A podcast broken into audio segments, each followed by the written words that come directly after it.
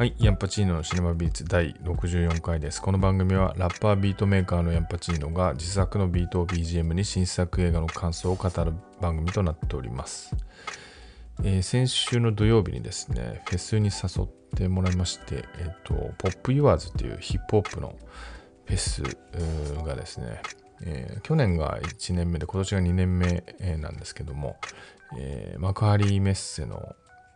国際展示場の方でやっているんですよね。まあ、それの1日目にちょっと行ってきたんですけど、まあ、あのヒップホップのフェスなんですけど、まあ、本当に現在のシーンをかなり網羅的に、えーやっているのであの普段自分があんまり聞かないのはかなり若いアーティストもたくさん出演するイベントなんですよね。あの LEX とか、えー guca owl とか MonyHorse、えーまあ、 BAD HOP はももはや若手じゃないとは思いますけど、えーそんな感じなんです。まあ、他にもたくさんあの若手のアーティストが出てて。で、まあ、もちろんですね、あの、ベテランも多少出てるんですけど、例えば、まあ、 SEEDA とかね、あの、比較的自分の世代だなって感じるアーティストも出てたんで、まあでも、それぐらいというか、まあ、あとおむすびとか、パ,、まあ、パンピーも出てましたけど、えーその感じなので、えっと、お客さんが非常に、えー若くてですね、おそらく10代、えー半ば以降から20代前半がほとんどっていう感じでしたね。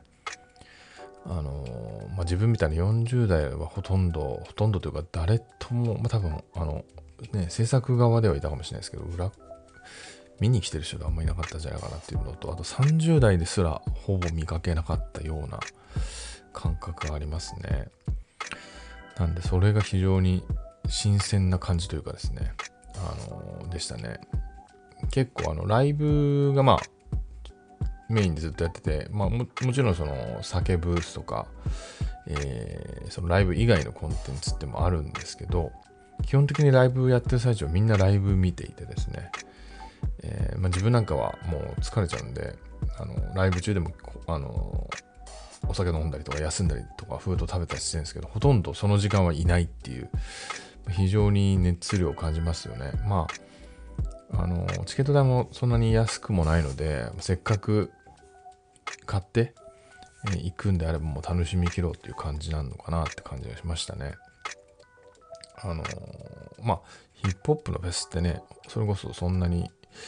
ないというか、あの最近の話なので、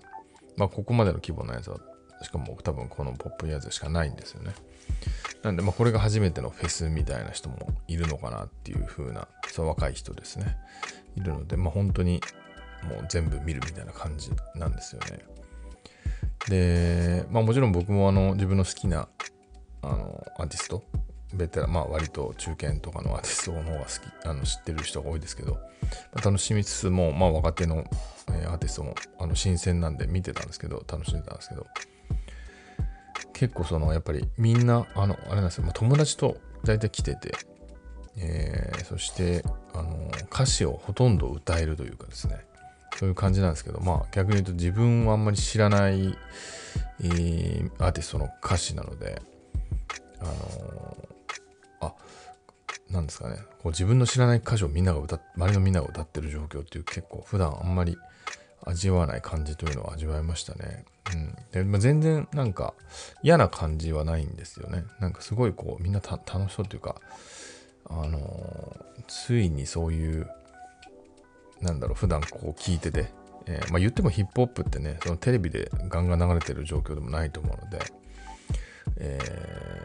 まあ、あの人気はあるんでしょうけど、あのそういう感じのものが、そのやっとみんなでこう、生で、その憧れのアーティストのを聞くみたいな感じなんだろうなと思って、あのとてもなんか爽やかな感じがしましたね。もう完全におじさんですけど、なんか自分で言うと、その三品キャンプっていうですね、えーヒップホップの結構まあ、最初のフェスと言っていいんでしょうかね、日本の。あの大きな。その日比谷野音で、えっ、と、僕が高校生ぐらいの時にやってたんですね。もう今から二十数年前ですけども。それに行ったんですよね。えーその当時の、えー一緒にラップをやってた相方と行ったんですけど、まあ、その時もですね、あのまあ、曲を曲だけはま CD で聴きまくっていてですね、まあ、当時あんまりそのアーティスト自体もいないしリリースも少ないんでほとんど全部出る CD 買ってるみたいな感じだったんですけどなんで出てくるとそのそれで言うとそのブッダブランドとかねえー、あのなんだっけライムスターとか出てましたけどあの、まず全部なんですかああの歌えるみたいな感じでしたよねその感じにちょっとに近いのかなっていう気はしますね。うん。そんな感じで、まあなんか両方ね、三品キャンプとこのポップウェアーズ両方見に行ってる人どれぐらいいるかなっていうと相当少ないと思うんですけど、まあだからなんだって感じではあるんですけど、えー、まあ面白かったなと思いますね。まあ、結局あの、パンピービムのステージにですね、スペシャルゲストというか、で、あの、クレバとか、ジブラとか出てたんで、ちょっと安心したっていうか、あの自分の、あのまあ、自分より上の人が出てるっていう、なんか安心しましたけどね。まあ、それこそジブラとかね、僕のその3品キャンプでも出てたんで、なかなか、あのー、すごいもんだなっていう気がして、まあ、見てる俺も何なんだって感じではあるんですけど、はい。えー、まあ、そんな話でした。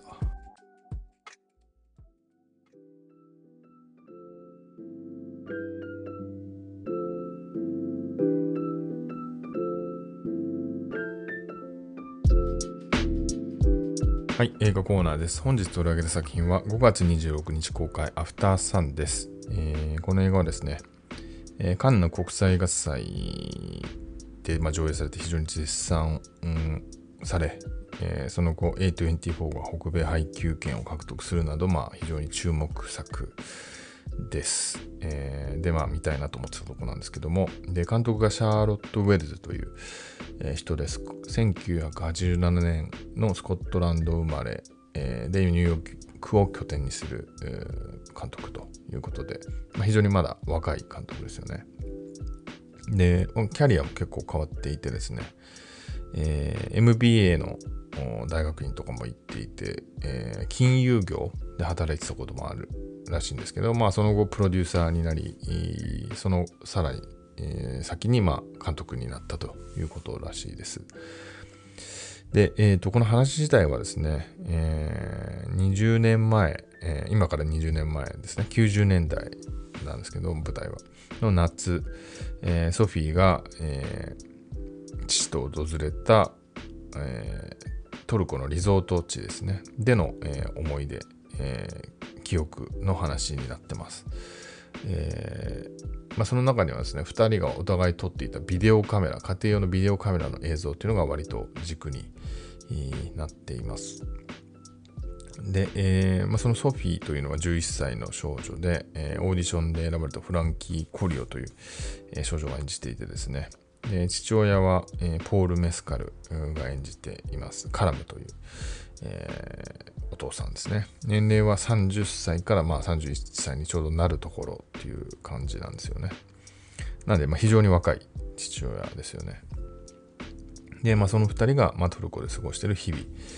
えー、というのが、えー、ビデオカメラの映像とともにですね、えー、まあ、振り返られている、まあ、誰かが振り返っているというような形になっていますね。で、えー、まあ、この映画ですね、あの、はっきり言ってん、ぼーっと見てると何も起きてないようにも見えるというかですね、えー、本当にその、まあ、家庭用のビデオカメラがの映像も入ってるぐらいなので、あの、本当に2人の、えー、まあ、楽しくふざけたり、佇んでたりする映像が、まあ、だらだらと、え、流れているような感じなんですけど、えー、まあ、よくよく見るとその、まあ、特にその父親のですね、えー、リアクションだったり表情っていうのが時折こう違和感を感じさせたりするんですよね。ただまあそれにその11歳の少女っていうのはあんまり気づいていないという感じがずっとあるんですよね、まあ、その会話2人の会話の途中で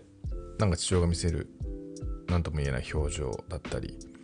えーまあ、動きもそうですしえー、まあ、行動も含めてそうなんですけども、えー、まあ、そういうことがあるんですけど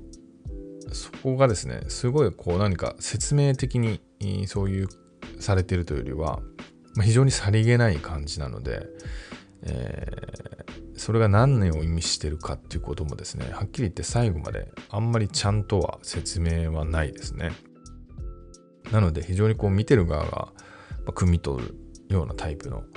えー、映画かなというふうに、えー、思います、えー、まあ、ちょっと脱線になっちゃうんですけどあのこの映画ですね今日、えまさに今日の、え夜ですね新宿ピカデリーで見てきたんですけど自分はあの2列目に、えー、いたんですけど1列目の最前列にですね結構高齢のおじいさんが、えー、見ていてなんかあんまりアフターさん見る感じの人じゃないっていうか、まあ、それもどういう偏見だよって感じかもしれないですけど、まあ、そういう感じのおじいさんが見ててもなんか結構なんならちょっと半分寝てるみたいな感じであの予告予告の時からいたんですけど始まってまあ15分ぐらいしたところでですね、えっ、ー、と、おもむろに出て行ってしまいですね、まあ、その後帰ってこなかったんですよね。なので、もうおそらくあの適当になんか面白い映画ないかなっつって入って、えー、時間とかがあってみたら、入ってみたら、あのー、全然何も起きない映画で過ぎて、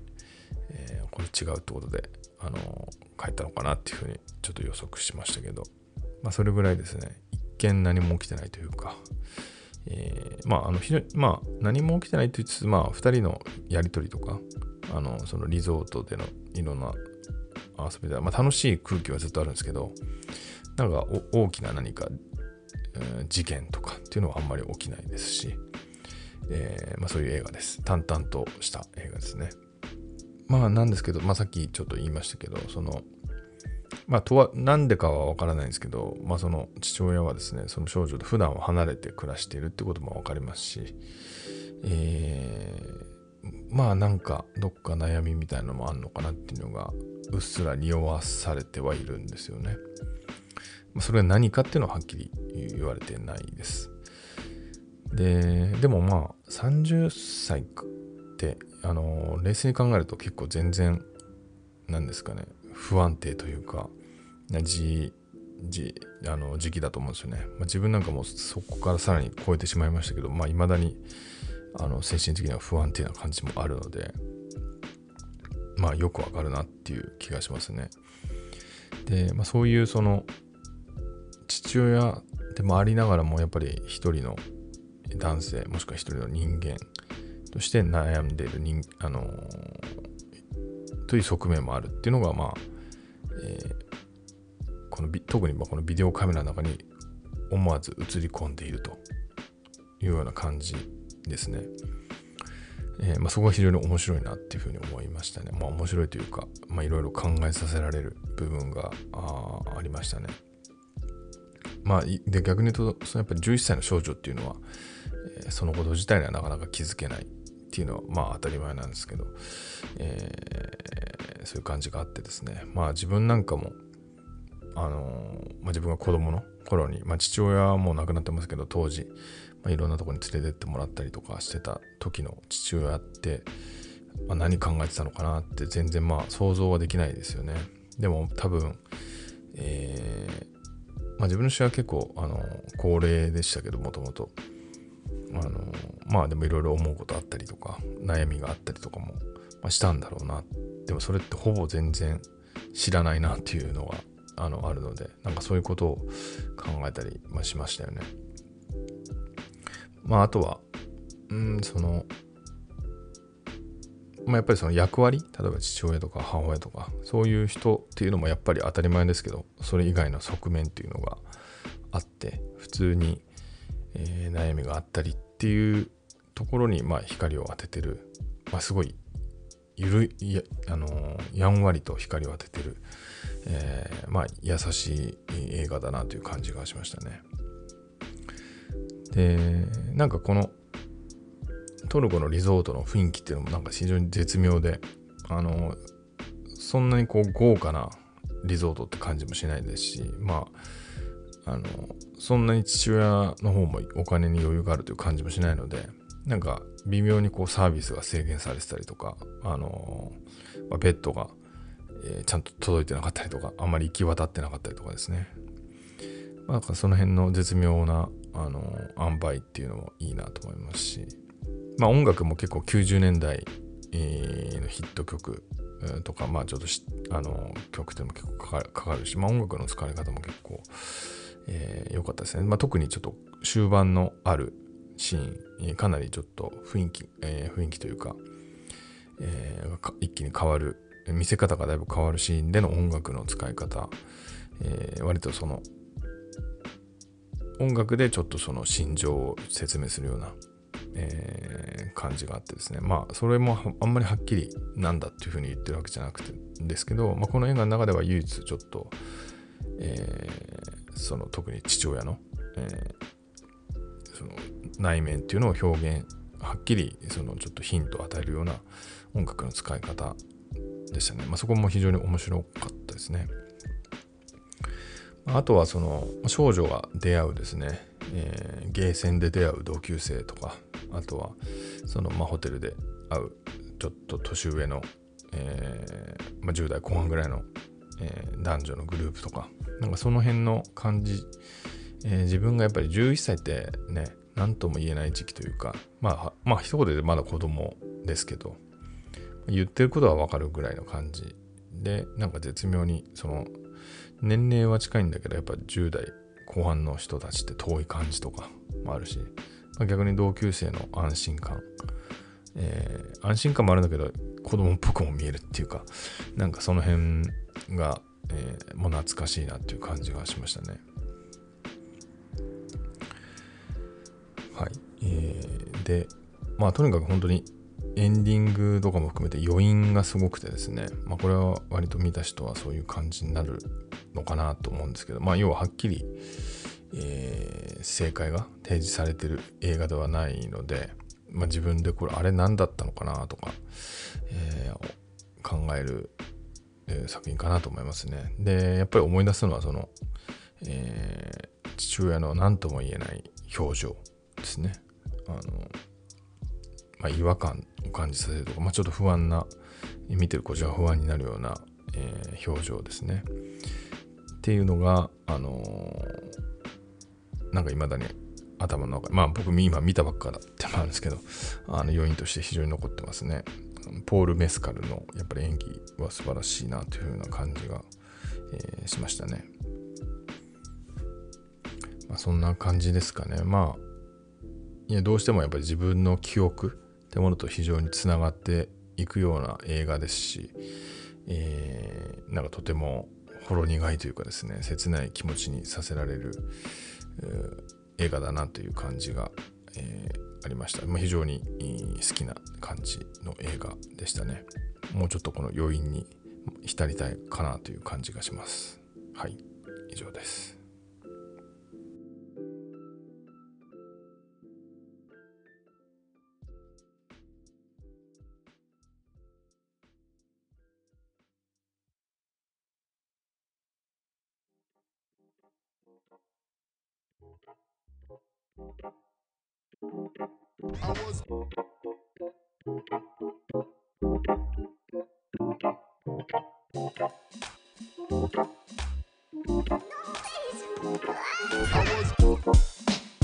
はい、エンディングです。えー、6月1日に、えー、今日なってるわけですけど、えー、自分の本業の方の仕事、会社で働いてますけども、そちらのですね、えー、組織変更が行われまして、まあ、自分の職種が、えー、変更になります。で、まあ、これまでちょっと希望していたですね、まあ、新しい、えー、仕事になるので、まあ、基本的にはあのハッピーではあるんですけど、まあ、ただちょっと働き方とかもかなり変わっていくのかなというふうに思っていてですね、ちょっと不安もあったりとかしますね。あのちゃんと映画を見たり、ライブ行ったりとかいう時間をね、確保できるかなっていうのは、えー、周り自分にとっては結構大事な部分なので、えー、まあ、そうなれるようにちょっとやっていきたいなというふうに思ってます。えー、まあ、そんな感じで、え、番組へのですね、ご意見、ご感想は、えー、この、え番組の概要欄ですね、えのメールフォームおよび、ハッシュタグシネバビーツでの投稿をお願いいたします。